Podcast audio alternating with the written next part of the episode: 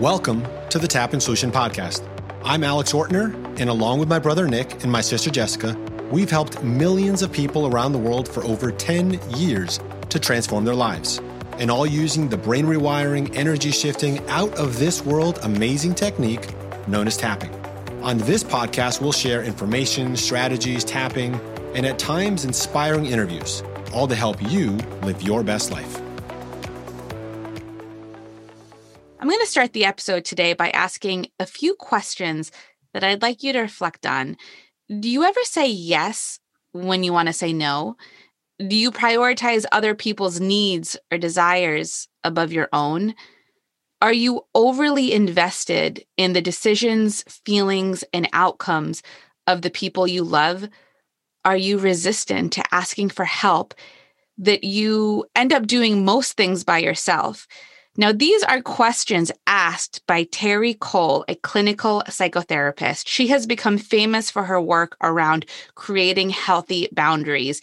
You might have seen her in Glamour, CNN, Cosmo, the New York Times, just to name a few. She's also the author of a new book, Boundary Boss The Essential Guide to Talk True, Be Seen, and finally live free. She's also, may I add, a very dear friend of mine who I have known for many years. So I can also give you the inside scoop that this woman is the real deal. Welcome, Terri. Aw, thanks, Jess. I'm so happy we're finally doing this. Me too. I'm going to back up a little bit. We're going to talk about boundaries, but I can't start without mentioning that we have been friends for so many years, and you have been my go to person when I have struggled with things, often boundaries. I'd love to start by getting clear on what we're really talking about when we're talking about boundaries in our lives and why this is even a conversation that is so important to have. Well, I would say what we're actually talking about is prioritizing, we'll start with knowing, prioritizing, and communicating your preferences, your desires, your limits, your deal breakers in your relationships. You know, Brene Brown has a very simple um, explanation of boundaries. She says it's letting the people in your life know what's okay with you and what's not okay with you. So I've taken it, obviously, it's a little bit more complicated than that, but that is the essential essence of boundaries. Now, there's boundaries in all different areas of your life. You have physical boundaries and emotional and mental and sexual and material. Like, you know, sure, there's all of those areas, but it's really about you knowing yourself and then being able to communicate your preferences, your desires, your needs, your limits, and your deal breakers in your relationships. I remember when we first met, like 15 years ago, I don't know when it was thinking, oh, I don't really have an issue with boundaries. I just want to make everybody happy. like I don't I don't have an issue with boundaries. I just never say no to other people because I just want everybody to like me. Because sometimes this issue people aren't aware of. I don't think people going around saying I have an issue with boundaries. I did have one, but I had trouble recognizing it. How do we begin to recognize our lack of boundaries? Well, part of it is that you are not alone in thinking that it was not a boundary issue because the myths and the misunderstandings around boundaries are so plentiful that people think that if you have good boundaries, you are rejecting people and punching people in the face and having confrontations and getting in fights and you're mean, you're bitchy, you're rejecting all of those things that aren't true. And if you were raised as a woman, in any country because I've been teaching this. I have women in 110 countries, and my course is about boundaries, and it's pretty much all the same. So, not only were we not taught how to have healthy boundaries, we were actually raised and praised for being like self abandoning codependents. Mm-hmm. So, we literally, we were praised for having disordered boundaries or dysfunctional boundaries where we say yes when we want to say no we prioritize everyone else's needs above our own. You know, people love to say, oh, she's so nice. I mean, she would give the shirt off her back to anybody. You're like, why? Why is that a good thing? Like she's cold and she, she no needs shirt. a shirt. Yeah. Yeah. It's the martyr mentality. And it is very hard to move away from that because it is something that we're raised with. And also, a lot of us take pride in that. We take oh, pride in being the giver, the person that other people can depend on. But then what I realized is I was experiencing resentment. And I see it so much with clients I work with. It starts with this good intention of, I'm going to say yes because I like saying yes. And then the resentment sets in. So, what's like the lack of boundary hangover, right? Like, what are the feelings that people experience when they're not creating those boundaries? Well, that's a great question because people always ask, How do I know what boundaries I should have? Or how do I know when a boundary has been violated? So I always say, look to your feelings because your feelings will guide you. So, what relationships do you feel resentful in, as you just said? What situations do you feel abused? Do you feel taken for granted? Do you feel like you are not appropriately appreciated for all of your effort? And so much of the time, Jess, the effort that we're making, nobody has asked us to make. Like we have voluntarily made sacrifices or done those things. And it's funny, people will say to me, What's wrong with being nice? I'm just nice. I'm like, Listen, saying yes when you want to say no, let's get really clear. That is literally not being nice. That is being dishonest. That is giving the people in your life like corrupted data and intel about who you are, about what you want. How can someone know you intimately if we pride ourselves on being like, but I'm easy. You know me, no muss, no fuss. I'm easygoing. And I'm like, but are you? And why is that like a badge of honor? Why is having a preference like inconveniencing other people? It isn't. And so part of the knowing that something has happened. So let's talk about in the moment. How can you know in the moment mm-hmm. when a boundary, let's say, has been crossed? Your body, right? has so much wisdom, as of course you guys know, you know, that when you dial in, and so much of what I teach in the book is about being friends with our body again, like being able to dial into the wisdom, slowing down enough to actually know how you feel. Because the moment something happens, you will have a physical response to that boundary. Either someone says something inappropriate, let's say, I will immediately get a constriction in my chest, or my throat chakra will feel like something very tight, maybe a pain in my head. But it isn't like I don't know that something happened mm-hmm. because I do.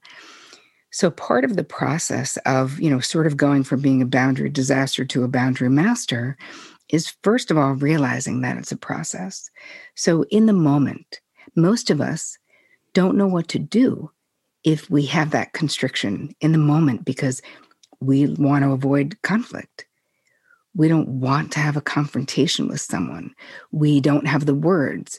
We get into a fight, flight, or freeze response because we feel threatened by the interaction. And so maybe we can't even say anything because we now are go silent. You know, sometimes we just freeze mm-hmm. where you're like, well, that was incorrect, but uh, I can't say anything. I can't move. I have no words. But when you slow it all down, and if you are tapping or meditating or both or breathing in a mindful way regularly, you create a little bit of space between what happened and your own reaction. So you may still have the reaction of feeling constricted, but then there's a little bit of space to take a breath and to say, hey, wait a minute, wait, can you back up, Uncle Bob? you know, or whoever has said the thing. And you learn language because it isn't about like boundaries themselves are really not just about saying no to something. So much of it is about saying yes in a wholehearted, authentic way. So I think that we have a lot of negative feelings or thoughts or beliefs about what it means to be a boundary boss. But what it really means is to be fluent in the language of boundaries. And the same way that you wouldn't expect to wake up fluent in Mandarin because you really would like to be, you would know you need someone to teach you. And you you start being not fluent and being not good at it and being a little conversational maybe and then you get better over time so it certainly is a process but anyway long way around the barn to get back to how do you know you have a physical response and then you make a plan how do you deal when that happens. Sometimes, especially if you're a very sensitive person, you might need to just have a timeout. You might need to just step away from a conversation and say that. Like, hey, I'm going to go grab some water, right? You don't even have to say, I'm having a moment. I'm not sure what to say, but I don't like what you just said. Like, we don't have to reveal all of that. You can literally know inside of you that you need a moment and step back and take it. But, you know, what's helpful is having words, right? Yeah. we need lots of scripts. Yeah. And we'll go into that in a moment. I do want to share I worked with a client once who had such a challenge with boundaries. It was so bad to the point that she agreed to house at a house that had a cat. She is severely allergic to cats, severely allergic to cats. And she said yes. We did a lot of tapping, we did a lot of talking. It was definitely a family characteristics. Her parents were exactly the same way. They'd say yes to things and then complain at the dinner table. So, one of her assignments was she was not allowed to say yes or no to anything on the spot. It was like the first rule because I love what you said earlier is that it's you practice. You're not fluent in boundaries. You're not fluent in communicating. So if you really struggle, sometimes you have to give yourself that space and say, I am not allowed to say yes or no on the spot because I have to figure I I need to check in because she couldn't in that moment even know what she wanted because her default was yes. Yep. So basically what you're saying, Jess, and I totally agree, is we have to stop the insta or the auto yes. Mm. And there are some really simple ways of doing that. In the book, I give you an, and today we're going to be talking about just how do you buy time in an appropriate way. You can literally, the first thing is you can say, um, I'm going to need to get back to you on that. Okay. Like it may sound when you're in the moment and when you feel this pressure that you must give someone, but really step back and think about if this does not involve a minor child or if you are not in emergency medicine, here's the reality nobody needs to get an auto yes from you, and nobody needs an instant answer. It's okay to say, let me get back to you on that. I need to think about that. How about just saying, maybe, like, I don't know, or I need to check with my partner, my roommate, my dog. I don't know who you need to check with, but you need to check. And I also would teach clients to say to someone, hey, you know what, I'll get back to you tomorrow because I have a 24 hour decision making policy. And if someone says to me, well, I need an answer right now, and maybe they do, maybe it's about tickets that night, and I wanted to say, like, I'll get back to you in an hour. And then they say, I need an answer right now, I will always say, hey, if you need an answer right now, then it will, it'll be no. And that's okay. Do what you need to do. Because a lot of times people are pressuring us for an answer. And I always think about, you know, poor planning on your part, other person, does not actually constitute an emergency for me. Mm-hmm. Say it right? again, Terri. right? I mean, I didn't make it up, but it's the truth, yeah. right? Poor planning on your part does not constitute an emergency for me. And yet, when we are sensitive or codependent, which many of us are naturally, the person says it's an emergency. And suddenly we're all like panicking and sweating, and our heart is beating fast. We're like, oh my gosh, it's an emergency. It isn't. And so allowing yourself, I mean, obviously, unless it is, but I'm saying most of the time when someone's like, I need you to commit to doing this by 3 p.m. today. And I see this with sales, people trying to manipulate others with sales type things and whatever. I always say that then that's a no.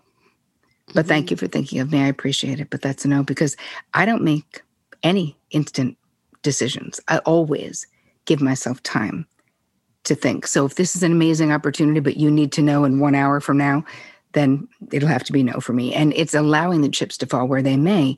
But really think about it, Jess. What are we doing? We're saying, my reality is the one I'm going with when other people are very convincing, or you might have people who are like, you know, what I would call boundary bullies. And then in the book, I have a whole chapter on boundary destroyers, like people who, no matter how amazing your boundaries are, or how perfectly you state them that are not offensively and with kindness and love, the person's going to find a way to trample over your boundaries because some personality types are just like that. You have to go, but what is my reality? What is true for me? which requires knowing yourself. I love that. I want to loop this into tapping real quick because two things come to mind that I, I, see often. A lot of people turn to tapping because they've struggled with some physical ailment. You know, stress impacts the body. And when we start tapping on headaches or back pain, I cannot tell you the amount of times it links to boundaries. Because if mm-hmm. you can't say no, your body says no. And I'm going to say that again. If you don't say no, your body will say no. So if you are giving and giving and giving, your body will wear out. And so often we start with a physical pain, but it goes to the boundaries and really being able to release the guilt around saying no so that you can say yes to yourself and you can show up for your body. So that is just i want to put that out there for any of those who are listening who are realizing recognizing they're having trouble with boundaries and recognizing they are struggling with something physical there is a link. One contributes to the other. Have you seen that? Absolutely. It's yeah. unbelievable because what I would see in my therapy practice for two and a half decades is a lot of times I would have women coming into my practice who are highly successful in the world CFOs, CEOs, famous folks, a whole bunch of different people. But they would come in, and by the time they get to me, if they're older, 50s, 60s, they would be presenting with autoimmune disorder symptoms. They would be physically unwell, having all kinds of gut issues, like I said, back pain, all different types of representation around the things they couldn't do. And, you know, it may seem counterintuitive that you could be successful in business but actually still be a boundary disaster in certain ways. So, yes, there is definitely a physical connection. And what I would see is that the moment we start identifying what the body is trying to tell the client, like what the heck is going on, symptoms start abating, sleep gets better, exhaustion gets better. But again, with boundaries, if you've been you know, had the disease to please or been a people pleaser or getting a lot of validation outside of yourself, we do every single thing in the way that I teach this process. It's built on these five pillars of self mastery that I created years ago. Everything is a small shift. And we always start with lower priority relationships because it can be threatening to change a boundary dance in an established relationship. So we start to look at situations like, let's say you're going out to lunch when that happens again, um, and your food comes, and let's say your food is wrong. So much of the time, my clients would say, and me too, in my younger life, it doesn't, it's fine. I, I don't mind this. I'll eat it. It's okay. Right. So I would give, you know, assignments like if the thing you're paying for is literally not the thing you ordered, you have to prioritize your preference. There's nothing wrong with you wanting the dressing on the side. You're not a burden. It's not a pain. It's just the way that you want to eat. You have got to send the thing back and say, please put it on the side, right? And we start with lower priority situations. So you start to flex this, the muscle of prioritizing yourself in a way and realizing that so much of the time, other people want you to have what you want too. It isn't like all the people out there in the world are like are against you getting what you want. We think it's a burden to say, you know what, I actually ate Italian food last night. I'd rather have, you know, Japanese food tonight or whatever those things are. And it really isn't, right? It's just a preference. And that is the beginning of being able to create boundaries, is starting simply with what's okay with you and what's not okay with you. In the book, we have this extensive list that we do everything from like the lighting where you work to how you're interacting in your love relationship, in your friendships, how you're spending your money, all of these things. Because so much of the time, if we were a personality that goes along to get along, we don't realize that there are a million small changes that you can make in your life where you're prioritizing your preference easily. I was just talking to someone the other day, and she said, I have this beautiful chandelier, but the light was too bright. And she's like, I'm kind of a highly sensitive person. And so every time it came on, I'd be wishing I had the ability to make it not bright. And she's like, and literally today, I had someone come in and put a dimmer on it. and she's like, and now every time I turn that light on and dim it to the exact what I want, I feel considered. I feel Mm. joyful. And I'm like, right. That's what prioritizing your own preference feels like. And it's not doing anything to anyone else. Right. Right. It's so true. And it does take practice. I think we're so scared of the consequences, you know, but I, I have realized that the moment you value your own time, other people value your time. So the moment you have more boundaries, the irony is that you think if I have boundaries, people will be mad at me. And maybe sometimes that happens in the beginning as you're like reshuffling these relationships. Mm. But where you land is people are so much more respectful of your time and know that when you're saying yes, you're being fully present. So it does actually improve relationships, but there is that fear of other people's reactions. So, what do you say to someone who's just like, listen, Terri, I'm just scared of how this other person is going to react to my boundary? I say, well, let's talk about why. Let's use the, I have this tool called the three cues for clarity. Sometimes it's just simply that I don't want to disappoint someone, fine. But a lot of times, when it is a fear that stops us from doing things that we want to do and know that we should do for ourselves and for our relationships, usually there is a childhood element. There is a, it's a child's fear, right? Not the grown up you. So I have these three cues for clarity, it's called. So these three questions that if you find yourself in a situation and you're like, wow, like I really am afraid to do this. I want to make sure that your side of the street is clean. And we ask these three questions about the situation, which is who does this person remind me of? Where have I felt like this before? And how is this behavioral dynamic, like the way we're interacting, how is that familiar to me? And it could be familiar to you because it was the way you interacted, let's say, with a punitive parent when you were a kid, or maybe you witnessed your parental impactors or whoever raised you interact this way. So, how does this help you? This is basically a way of uncovering where you might be responding in a current situation driven by unresolved feelings or a charged feeling from the past. And when you can identify this, you know, I had this, I'll, I'll quickly just give an example because I think it might be helpful. I had this experience when I was at my internship, when I was in grad school, where I really, like, quote unquote, hated the guy who ran the place. He was this very famous addiction doctor, and I, would go into my therapy every week and be like, you know, he's just he's just cold. He's just a jerk. He's just judgmental. Like, and I'm not getting Like, I barely interacted with this dude, but every week I was complaining, and finally, my therapist was like. All right, do me a favor. Can you describe Dr. Washington? I was like, yeah. I mean, he's, you know, tall and good looking. He has dimples. He's like a Brooks Brothers suit wearing, Wall Street Journal reading, probably drinks martini and golfs on the weekends. This is literally what I'm saying about him. and she's like, um, hello. Who else does that remind you of? And I was like, oh my God.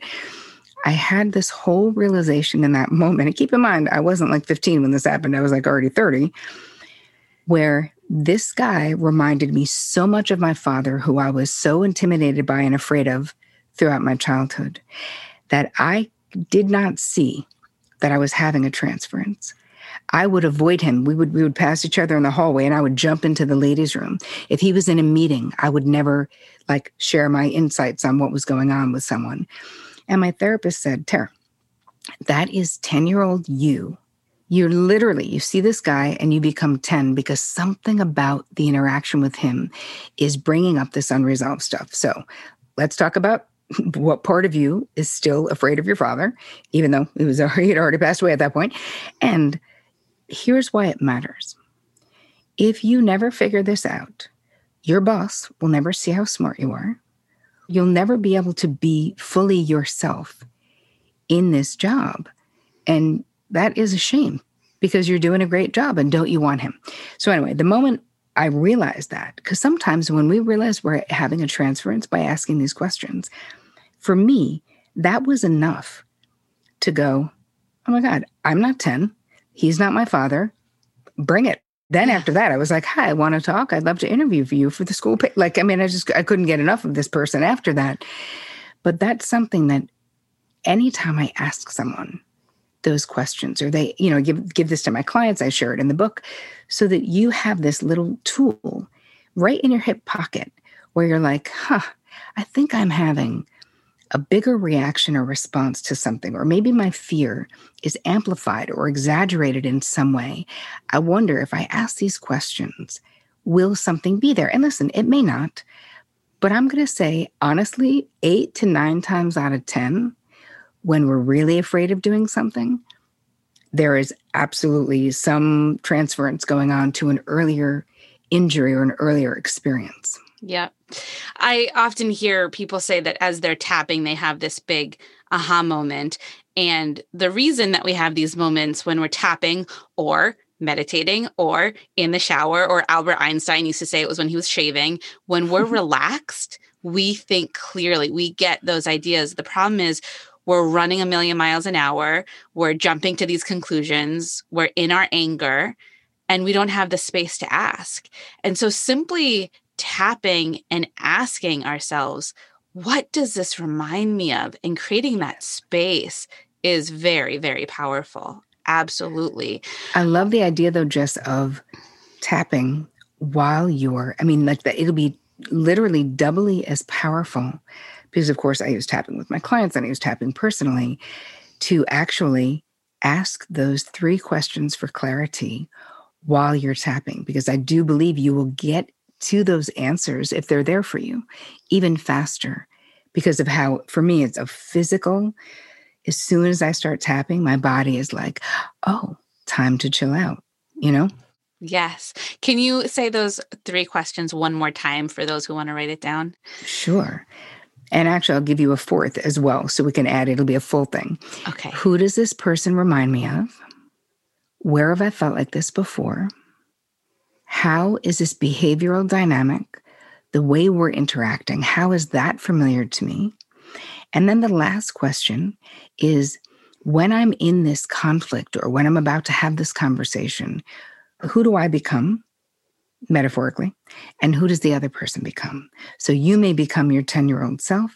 They may become the punitive parent. You may become the punitive parent, and the other person may become your other parent, you know? So there's something about going, who do I become? Because we have this tendency to repeat things that we've seen. And this is just, you know, Freud would call it repetition compulsion within family systems. Like, even if we don't want to repeat things, unless we have an intervention like tapping, therapy, meditation, all of these things can, that can interrupt those ingrained or unconscious patterns, we will. You can swear you're not going to have your parents' marriage if they had a marriage where they bickered all the time.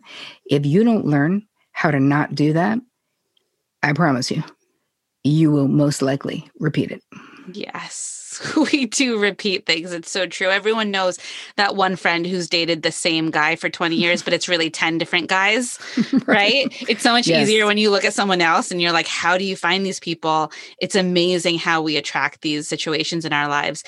I want to loop back to what you were talking earlier about the language and the script and how having boundaries it's not like we suddenly decide to do it and we become so graceful we need space to learn the language. Can you share some scripts that can help support us moving forward? Yes. So let's say that you want to make a request, right? You're, you're negotiating for your needs, prioritizing your preference. You need language to do that if you haven't been doing that. So let's say that you have a friend who you always go out with, but they're kind of bossy and you always end up going wherever that friend wants to go. They're always like, okay, I've made a reservation at this place that's like close to my apartment and not close to your apartment and, and always choosing what you're going to eat. You could say, hey, I'd like to make a simple request that we take turns deciding where we meet for dinner because I've come to you for the last bunch of times. And I'd actually like to try a place in my neighborhood that I like or whatever. So the stem, the sentence stem, is I'd like to make a simple request. And that actually is from Nonviolent Communication, Marshall Rosenberg, who is, you know, the seminal text on conflict resolution, probably all over the world because it's been around forever. And the truth is, every request is simple. The other person agreeing may not be, but the truth is, no matter what you're asking someone to do, the request itself is simple. So I like that language myself. Some people don't. If you don't, I've got other ones for you. if you are in a conversation with someone and they're cutting you off, right? Have any of you been in a conversation with someone who is just a perpetual interrupter? Anybody? You? Mm-hmm. It's so, and I find it, oh my God, so annoying. It really kicks up my ego, right? It makes me be like, don't you know what I'm saying is important? Like, I don't get it. So you can say, again, with kindness, we can say, I would really appreciate if you would just let me finish my story before, and then I'm all ears for yours, right? That is one thing that you could say that's kind of easy. Okay, moving into, you can also use a physical, something physical, where if someone is interrupting me, I love to I use my hand a lot and not like in someone's face, but I'll put up the sort of the one second thing, like the one finger where you're like, hey, one minute, which usually will buy a second, right? It'll buy a little bit of time for someone. So that's another thought is saying, hey, can, can you wait one sec? Can you just let me finish my thought, please? And then I'm all ears for whatever it is you want to talk about. Because again, we can do this with kindness, and you may do that perfectly. And most regular people will say, Oh my God, you're so right. Yes, please finish. And then, then I'll tell you mine. I just got excited. Sometimes someone will be like, Oh, look who's sensitive today. Like some people will do that. And you have to know you're not that fragile. Mm-hmm. If someone is mad at you because you will not allow them to continually interrupt your story and not listen to you, think about that. What does that say about what that person thinks about what you think and how you feel? At the very least, the people who have the privilege of being in your life need to kind of give a crap about what you think. So if someone is super defensive, you know, you have to think about that too. Another thing that you could say for like a bossy person who's always like, okay, I already made plans. You could say, hey, I would really love it if we could decide together where to meet instead of you know you you always seem to decide but actually i would love some input on what we're doing. Usually people go uh, okay. What do you say when someone is asking an intrusive question? When someone's like why don't you have kids? Why don't mm-hmm. you eat wheat? Why'd you get divorced? Oh how did your loved one die like people can and will ask you the most inappropriate painful stuff that's none of their friggin' business, like all the time. So we have a choice to either be offended. It's, you can be offended, you cannot be offended, right? You can make decisions on who you want to hang out with based on that. But the real deal is that not answering that question is the most important. So I have a couple of ideas of how not to. And I don't even think, like, listen, it's not even necessary to be like, what's wrong with you, Uncle Bob? Like, we don't even have to do that because the thing that makes us so upset and angry in that situation is if we answer. If we mm. give personal information about ourselves, we make ourselves vulnerable, but it didn't really feel voluntary. It felt like we were trained if someone asks a question that it's rude not to answer, most of us. And yet the truth is, a lot of times the question itself is so rude, it's ridiculous that anyone even asked it. So um, I love Kasia Urbaniak's work, where she's a power dynamic expert. And she's got this little cluster of things that you can say that I love and I always teach. One of them is um, if someone says, So why'd you get a divorce? Um, you can say, Why would you want to know that? That would be one question that you could say. You could also say, If I'm angry at what someone has asked me, I will straight in their face say, Why would you ask me that? Because now, according to power dynamics and what Kasia teaches, what we've done is we've flipped the power dynamic. Whoever has the attention on them is the person who doesn't have the power. Right? If you feel obligated, if someone asks you an, an inappropriate question and you're struggling to like answer or not answer by saying, Why would you want to know that?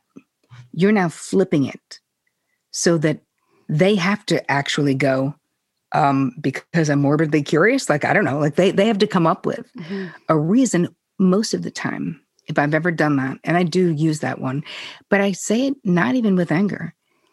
I actually want to know. I'll say, why would you want to know that? And the person just goes, oh my God, was that too personal? And I'll say, kind of. And that ends it. Right. Right. Right. And, you know, even simply saying, I'm just thinking for my, I feel like I would just say, I don't feel comfortable sharing. Sure. Like that's yep. the, I don't feel comfortable sharing. That's yep. it. Yep. But it's interesting to move the question back to them. I just want to spend a minute before we wrap up on the mm-hmm. no, on the requests. Can you help me move? Will you drive me to the airport? You know, just the things that sometimes we love to help people. And listen, there are certain people that I will drive to the airport. There are certain people I will not drive to the airport. Like you, yep. you know, it's it's about relationships. Not all of them are the same. And you want to give in a relationship where you also feel filled up as well. I don't think it's the giving that's the problem. It's the feeling like you're never receiving and you're depleted when yep. the resentment comes in, when it's not an equal relationship. Right, where there's not mutuality. I think that part of it is we really have to dial into why we feel compelled to give the insta or the auto yes. And, you know, I, I teach that in the book, but we go back in time, right? I help you kind of just take, go down the steps to your unconscious mind of like, why is that? Were you not allowed as a child? Like, we learn these things because there's an absolute reason why all of us are the way we are. Like, there is a psychologically solid reason for having difficulty saying no. And the more you know about it, the easier it is to say no when you feel no. So, the first thing you got to do is get clear about. We do this inventory where you get clear about who are the kind of takers in your life, who are the people who where there isn't as much mutuality like you said who are the relationships and i'm actually giving you guys a gift where you'll be able to do this go to boundaries.me forward slash tapping and we'll have it in the show notes where you do an inventory of like who are where do you feel filled up where do you feel energized after spending time with someone? And where do you feel like depleted or exhausted? And that tells you the relationships that you probably need to have better boundaries in and probably the relationships where you feel like you're in a coma when you're done being with that person that's the one where you need to learn to say no. So once you have it in your mind who are the people who do ask you things that you would never ask them or expect them to do whether it's helping you move or taking you to the airport?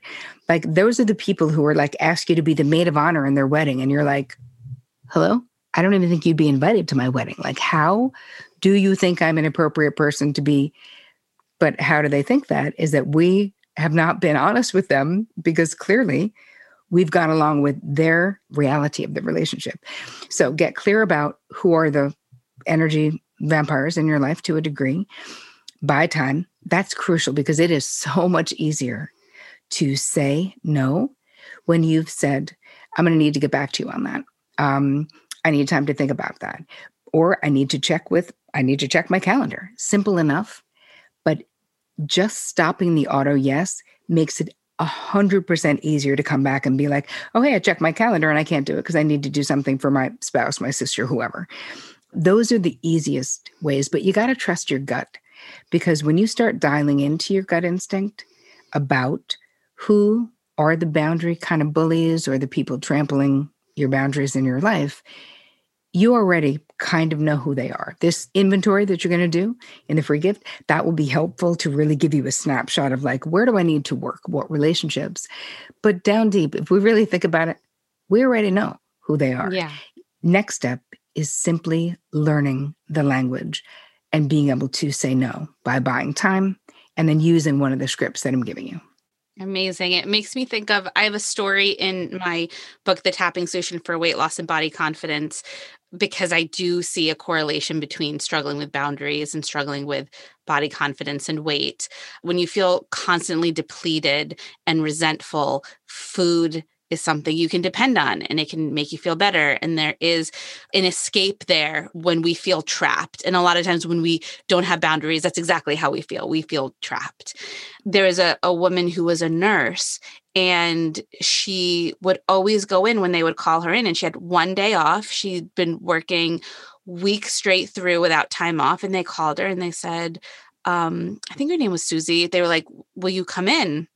She got the message luckily so she was actually able to think about it and she called them and she said no and they responded with oh you're breaking my heart. Okay and then they hung up the phone and she was distraught because all mm-hmm. she could hear was you're breaking my heart you're breaking my heart and so she tapped.